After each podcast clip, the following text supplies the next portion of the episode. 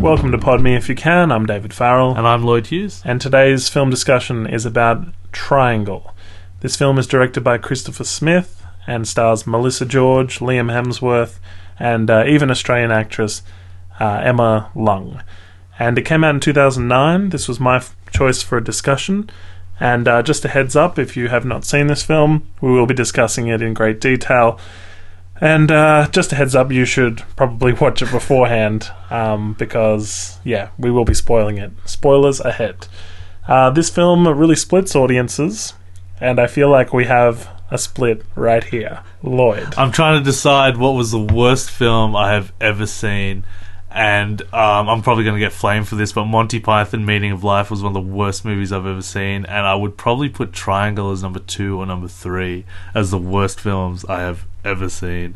I thought this film, I'm a huge horror fan, like the horror genre is my thing, and it's like a slasher film with a twist, and yes, it was so badly handled. The characters were good. Melissa George, great actress. I thought she was very good. I'm so disappointed she hasn't gone on to bigger and better things. Like, she's always been around the small roles and stuff like that. A few years ago, I think it was 5 or 6 years ago, can't be 100% sure because I live in Australia, she was the highest paid actress who wasn't on anything, because they had her every pilot season making shows and stuff that were never picked up. Oh, no. So she was getting paid and making all these shows and making a living. She was living overseas, and none of them were making it to air or past the pilot episode. There's a lot like that. There's a lot of writers who make really comfortable livings writing scripts that never get made, and they can live very comfortably like that. Yeah. All the other characters and actors were very good, and they were squandered. Absolutely squandered. I think on that we can agree. Not the squandering, first of all. The strength of Melissa George as acting. Yeah. And for me, the two Australian actors who I always rave about, one is Guy Pearce, and I say he's heavily underrated, and I keep waiting for him to pop and be like a big level star.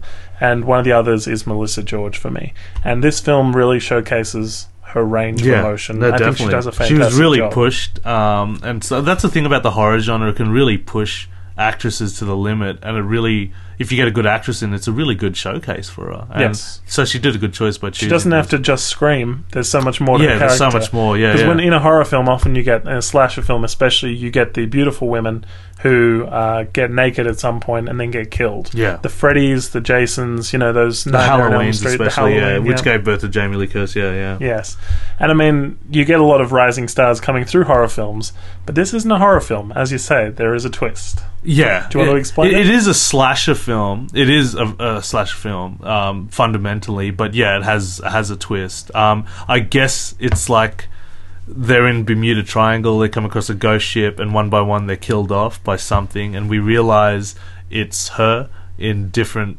universes, like constantly different iterations. Constantly cycling through. I thought the whole boat sequence was cool. Arriving? No, when they're on the boat and there's that love thing. They hit a electrical storm, like a freak storm. Just before that. Yep. That whole sequence. And Emma Lung, Australian actress Emma Lung, drowns. Heather. She plays Heather, and she's just not in it anymore. Yeah. For me, that's one of the things they get wrong in this, is why bother introducing her as a character if you're just going to have her drown. I thought it was great. She had this kid that disappears, this autistic kid with the white hair, and I was just like, okay. And it was a freakish-looking kid. Sure. Weird haircut. They get on this boat, and this guy obviously really likes her but doesn't tell him. There's that chemistry there. And then the friend who's very snobby, and they're obviously elitist and stuff like that, and, you know, he's... You know, they go sailing all the time. Yeah, they go sailing all the time. And she's a waitress. And then he has that cool friend, Hemsworth's younger brother, Liam Hemsworth, who's fantastic. You know, he's around the boat, and I thought, this is a really cool crew. I can't wait to see what happens. Yep. You know, and they're out there, and then the storm comes, and they get a distress call, and it's a freakish voice saying that they're all dead. And what's your location? You know, and then this crappy CGI storm comes. The boat capsizes. They lose one, and the effects look terrible, absolutely terrible. This ghost ship comes along, and then they go, there's a boat that's going to save us. They all hop on the boat, and that's when they flush the movie down the toilet. Every character goes against their what they were all built up with in the beginning. They each disappear one by one. They go, I'm just going to go to the bathroom. You know, I'm surprised one of them didn't just go, oh, I'm just going to go have a shower in one of these weird rooms. I'm shocked that line wasn't used. Each one of them disappear one by one. They each get killed needlessly. All the characters you invest in at the beginning just die, and I don't care. I didn't care how they died. I didn't care what happened. I just didn't care. Like, all the atmosphere generated disappeared. I didn't feel any fear at all. I was just like, oh yeah, I guess this guy's gonna die. What a surprise! And it went, and the big reveal about it is, I guess it's like a ultimate horror, because she has to kill these people over and over and over again. She's stuck in a time loop. Yeah, she's stuck in a time loop.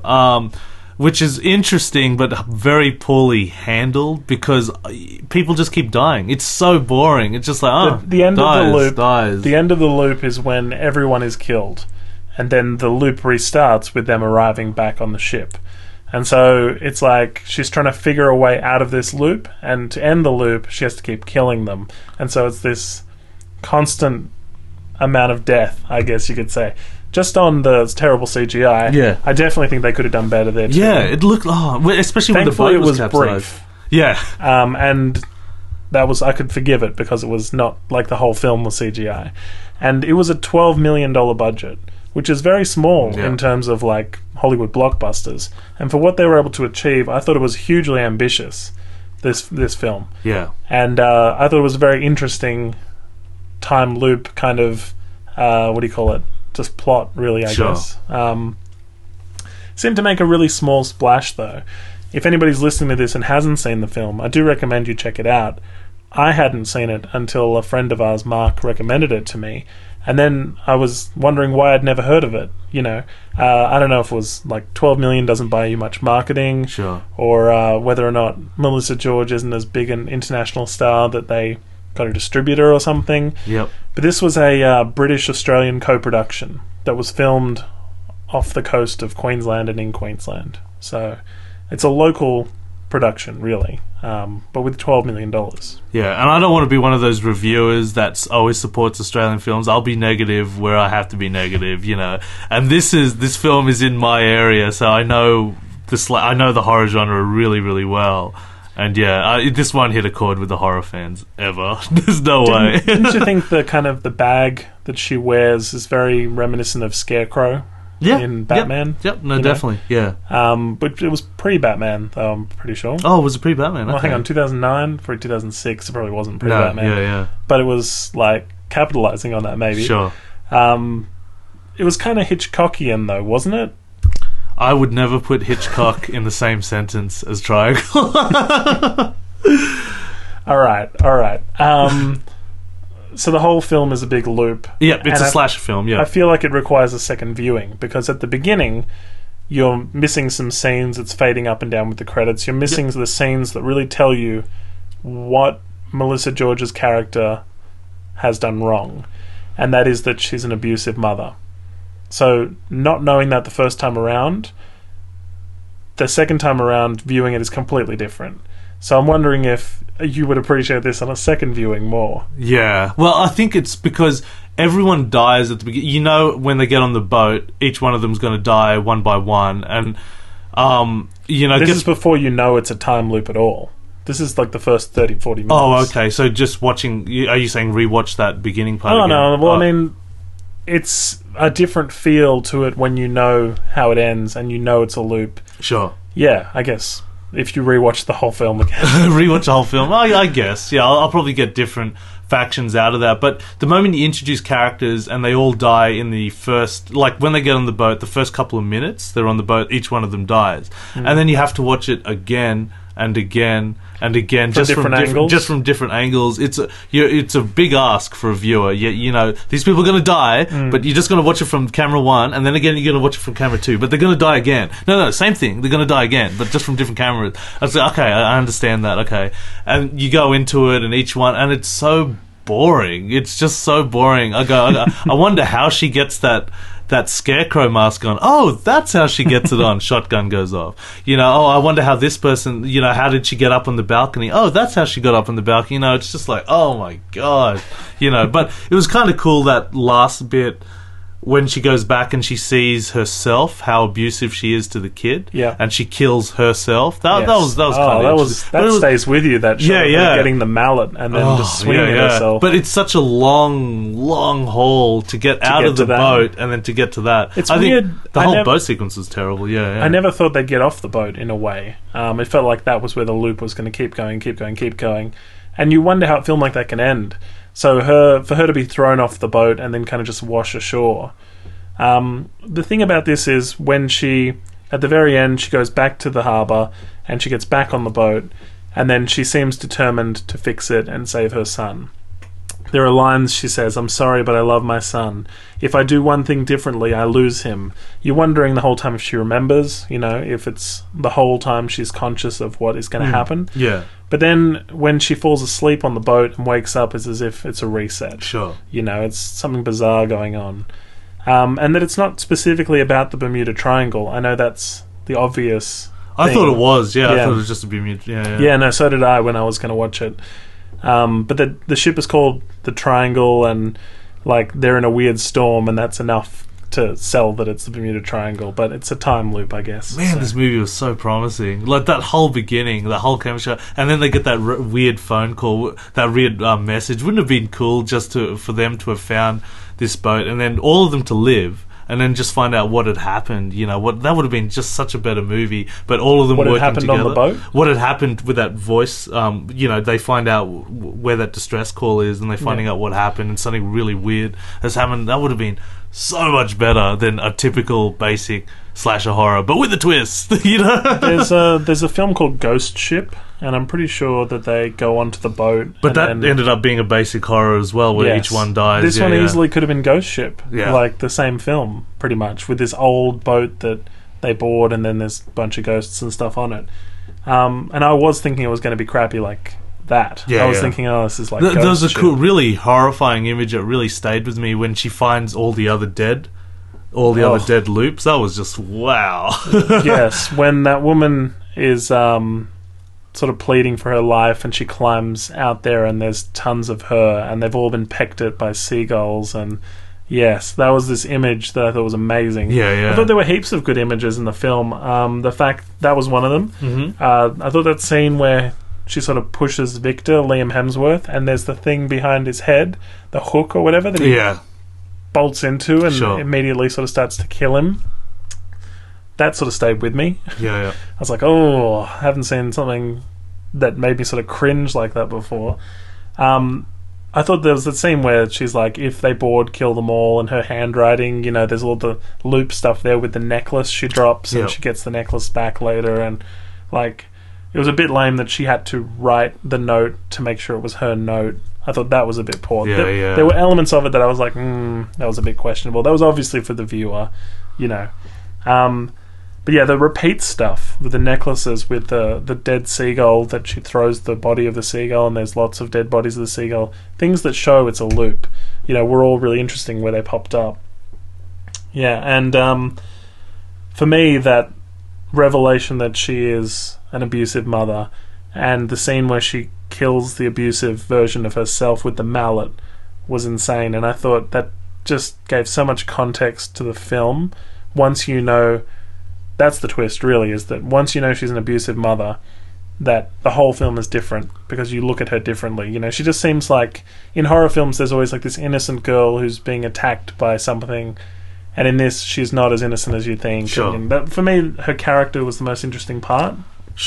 I thought the time loop would have been the most interesting part for me, because I like time travel movies. I don't mind movies with time loops, and this was, I was sort of just very invested in it as a time travel kind of film, but then the whole thing changed when I got to the end. For me, which became a loop in itself. I mean like with her character. I looked at it with a whole new prism when I found out she was abusive and the slap, and you just go, whoa, like, this is not how you... I mean, you've seen her kill people. Yeah. But that's, like, her survival instinct. She's trying to get out of this loop, right? And then when you see her, like, being abusive, you're like, oh, my gosh, she has that inside of her. Like, not just killing survival instinct. This is, like, part of her mentality, you know? There is a mean version of her. Sure. Yeah, yeah. You know? I actually thought... You liked the characterization, the setup with the boat. Yeah. I actually thought it was pretty flimsy. Oh, right, yeah. How they knew each other. Because when they all sort of clamber onto the boat and stuff, it's like, oh, how do these people, you know each other? And I prefer a film where maybe I would have preferred this film had they had more history. Like, if she was dating somebody, that maybe would have made it more difficult for her to kill him. Sure. Or if someone was her brother, made it more difficult. They should have had more of a backstory. But these people she hardly knew. And the main captain guy invited her because he went into her diner and she's a waitress, and that's the connection. Yeah, yeah. So it was sort of like she didn't really care about these people at all. That made it, I guess, easier for her to kill everybody, which you found boring. Yes, very boring. And I would have thought it would be better to have a more solid connection. Sure. And if she knew everybody, or like I say, it would have been harder for her to kill. Yeah, if there was more of a conflict. Because you notice it was difficult for her to pull the trigger on herself, you know, because she's wearing the mask, she struggles pulling the trigger, and then she's able to stop herself, you know, from killing herself, I guess. Yeah, yeah, yeah. I do wonder what would have happened if she just shot herself. Would she have woken up from the whole thing? And then I'd have to do the whole thing again. Well, I mean, at one point she's trying to stop everybody from getting onto the boat at all. Yeah. You know? What if she just got rid of herself? Then there'd be nobody trying to kill them. Wouldn't they just get onto the boat and call for help and stuff? Maybe. I mean, it seems it seems like, frustrating choices at times. But then the desperation is there of how much she wants to get back to her son. And that was what I thought was really interesting out of this whole film. And they have to suffer for it. Yeah, which is strange, isn't it? It's stupid. Yeah. I felt so, like, with a lot of horror films, badly made horror films, the characters make really stupid decisions for the sake of progressing the story. Maybe for progressing the story, or for the sake of a cheap death. Like, they call it exploitation film, so you know, it just takes weird left and right turns. Like, teenagers will have a shower at the worst possible scenario, you know, those things. And right, this movie fell into every single bit of that. How each of the couples break away separately. It's just like, really, you guys are really going to go there? And you know, things like that. You have to break away with someone else so that someone can witness your death, though, don't you? I guess. They should have had a black guy in it. That would have been heaps good. Really forgiving. And he dies. You would have loved it then. What if he died first? I would have been like, oh, that's a switch. What if they had a black guy on the ship as like a deckhand? And he drowned. He had the Emma Lung role where he just never made it onto the ghost ship. He's just like, I don't know why I'm here. Guess I'm just. Why are you pointing that gun at me? I guess maybe you would have enjoyed it more.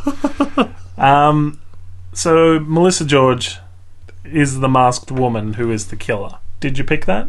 Yeah. Well beforehand? No, not well beforehand. Like, when you saw that kind of killer shooting from the balcony and people... There's a lot of... No, a bit after that. I thought that was freakish in a way, but the moment the reveal came when it was a loop, I went, oh, yeah, well... That's her in another iteration. It's her, yeah. But, like, she's not immediately the villain, but everybody thinks she is. Like, they're all... You told me to go to the theatre. Why'd you shoot him? He said you shot him. There's a lot of that stuff. Oh, yeah. Immediately saying she's the villain. Yeah, I think that's when I picked it up. Yeah. Okay. The first 40 minutes is just a straight horror film, like you say, where the cast is at a remote location, they're isolated, there's a killer picking them off. You know, that's all it is, the first 40 minutes. I mean, that's obviously an hour and a half. There's no motivation. The killer has no motivation. You're just seeing people die, pretty much. Yes. It's a mystery, like they're in an island. Yeah. They're in an island, but you don't... They're in an island and people are dying off and they got to identify what's happening. They don't work together. There's no common ground sort of thing. Just random people dying Well, not random people, but all of them randomly dying for some reason, and it just keeps going and going, yeah, for the first 40 minutes. And then it's, yeah. IMDb says the film makes many references to The Shining. You like The Shining? I like The Shining, yeah. As do I. Yep. The number 237 crops up, which was the same number of the spooky hotel room that Danny was forbidden to go into. Mm-hmm. There's also words written on a mirror, and a ballroom, and an axe. It's got elements. Yep. It's got these nice elements, doesn't it? There's also a presence of seagulls. At the beginning of the film, throughout the film, you're always hearing them cawing. They're attacking the bodies of people. And the director, Christopher Smith, said that they are partly a reference to Samuel Taylor Coleridge's his poem. Yep, that's Rime of the Ancient Mariner. Yep. Coleridge's, yeah. Idle as a painted ship upon a painted ocean. Yeah, that's a phenomenal poem. If you kill a seagull before you go sailing, that's apparently it's actually an albatross. It's an albatross, is it? Albatross, well, they've messed that up. They messed that up, yeah. But the image is similar. Yeah. So, like, that's almost like he had this idea and then he had to make a film around it, sort of thing. Yeah. Yeah, no, that's fair. Rime of the Ancient Mariner is a famous poem, and the guy kills an albatross, and if you kill an albatross at sea, it's bad luck, and the whole ship is cursed, and they literally go through hell where each one dies off, and he's left alive, and the only way for him to exercise that horror, to get out of it, is to tell another person his tale, so he has to tell it, yeah.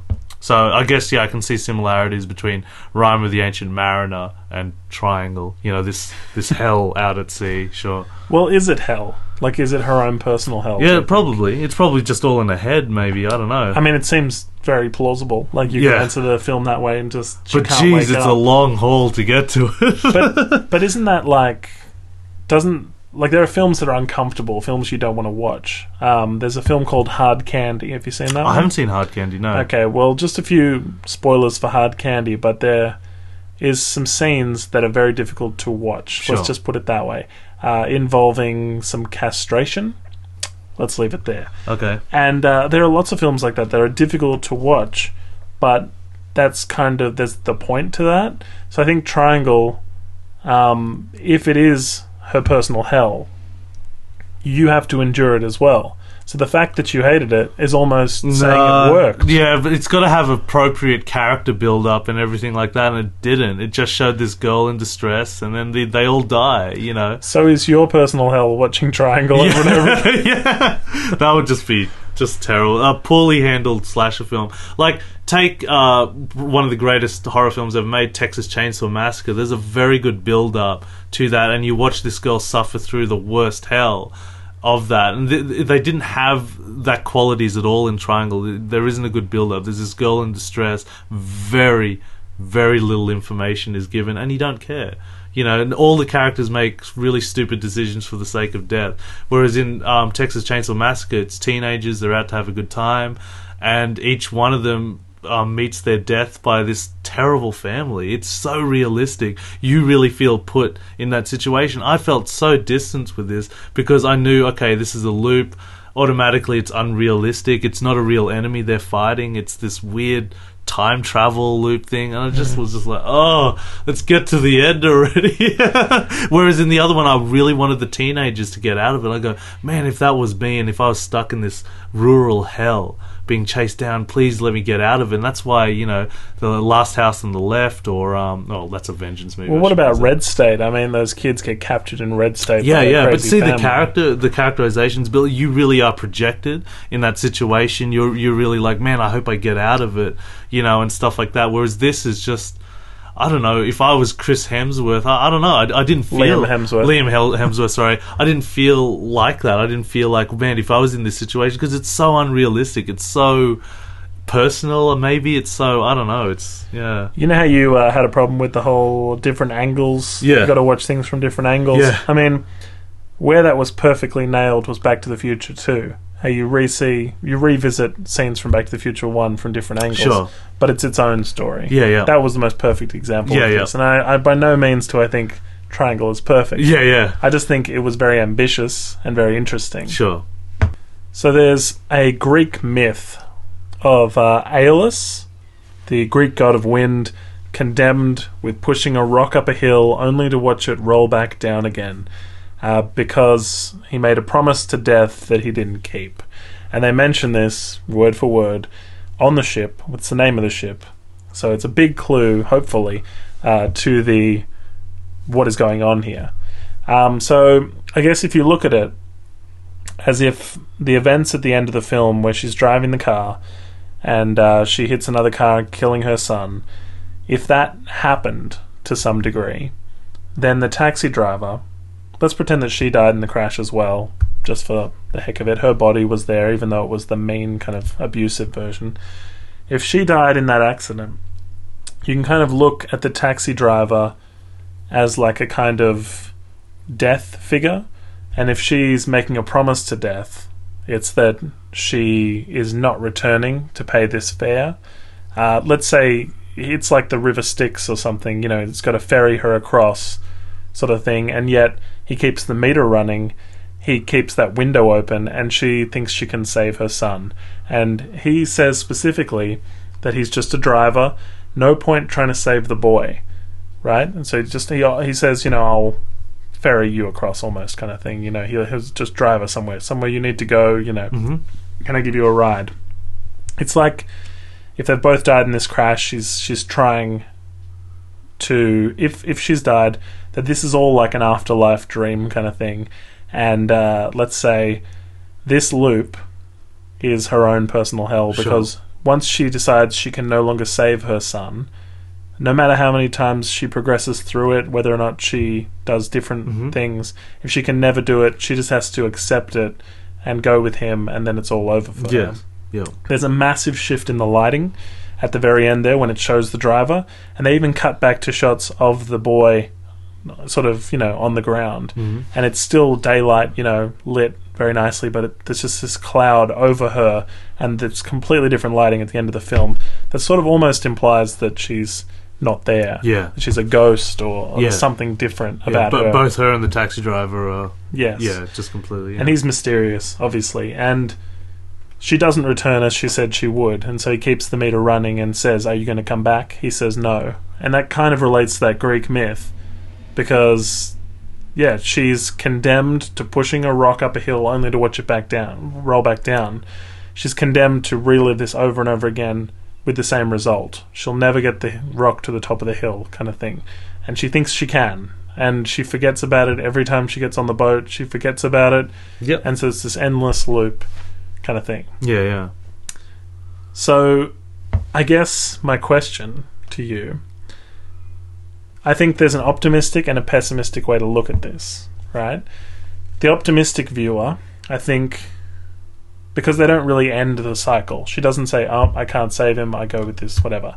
The optimistic viewer, I think, thinks she will eventually save her son and that it's all progress. You know, things change, she can do something differently, she will be able to save her son at some point. Sure. The pessimistic viewer, I think, thinks she's in a loop forever, that it's her own personal hell and that sort of thing. Where did you land? I made it to the end of this, and I just saw it as a loop. Yeah. When I got to the end, pessimistic view that she never gets out of it. She never gets out; it just keeps going. After the first viewing, I thought it was all progress, and that this was a loop that she would eventually get out of.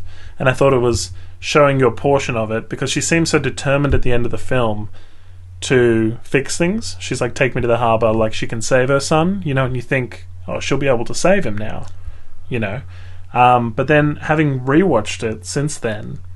Now I think, based on her apology at the start, the way she forgets, that it's destined to be an endless loop. You know, she's going to do this over and over again. You know, the end, until she either accepts the death of her son or whatever. Yeah. But after that first time, watching it, I was still very optimistic, and I was like, oh, this film's great because it's showing us, like, next time what she'll do differently, you can kind of... imagine it, and you know, eventually she can save her son, she can not hit that car, sort of thing. But then rewatching it, I think I became more pessimistic, you know. It's just a loop, sure. Yeah, that it's just a loop, which I think was sad. Yeah. Yeah. Did you care for any of the characters? Like, you seem to have cared for Melissa George the most. Yeah. Okay. I didn't care for anyone. I think the fact that she was too ugly to care about. Like, that's later though. I think when you first watch it, the fact that she's killing these people. Yeah, but she's so apologetic. Like, it's unfortunate she has to. And and she accidentally pushes Liam Hemsworth into that hook, and she's immediately like shaken at what she's done. I just didn't care. Like, with the mystery of it. Like, she has this autistic kid. And that's it. You don't know anything else about her. And I didn't care. I was like, can we have more? Like, more of a struggle? Like I said, I didn't really think much of the connection between characters and how they were all on this boat for because otherwise I'm just watching flesh being ripped. That's pretty much it, isn't it? If you don't give me a character to care about, I'm just watching let's watch people die and put the Benny Hill music in the background. You know, I guess that's where we fell differently on this one, because if you can accept that Melissa George is you in this film, if you're watching it and putting yourself in her position, then I think the film works. And I think that's a good point. Seems better. Maybe that's the thing we've come to realise. Is that Melissa George is the key. If you accept that her acting, that her, performance and portrayal, like if it's convincing enough, then the movie works. What would I do if I was in a time loop sort of thing? Yeah. Okay. Well, I mean, not even that. Initially, you don't even know it's a time loop. For 40 minutes or so, it's a horror film, and you're like, "Why is this all happening?" And she plays it well enough, but then there's like.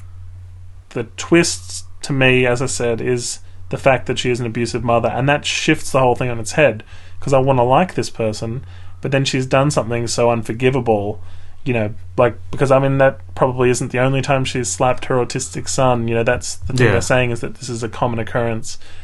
And, also very interesting that he only spills the paint because he sees Melissa George in the window, like the Jess mum character, and it startles him because she's outside as well as inside, and so it's kind of her own fault as well. Sure. In a way that this even had to occur at all. Yeah, and she doesn't recognise herself. She looks in the mirror and she's like, "You're not me, that's not me." There's all these versions of herself. And in a way, it's almost schizophrenic. It's almost all like it should be happening inside of her mind. I enjoyed the journey, I guess. I enjoyed getting some answers, and I didn't mind the film. So... I'm sorry that it was one of the worst films I've ever seen. No, that's right. But we do have a big one coming up. Yeah. The next film we're going to deal with on Pod Me If You Can is The Dark Knight Rises. Okay. Brilliant. The most anticipated film of the year. Obviously, this film's going to make $1 billion. And we're going to talk about it probably next week on this show. As always... our other episodes are free through iTunes or on www.podmeifyoucan.com. And I'm pretty excited about next week, Lloyd. Yeah, I can't wait. This is going to be awesome. Rock and roll. All right, guys. Thanks very much. Thanks, guys. All the best.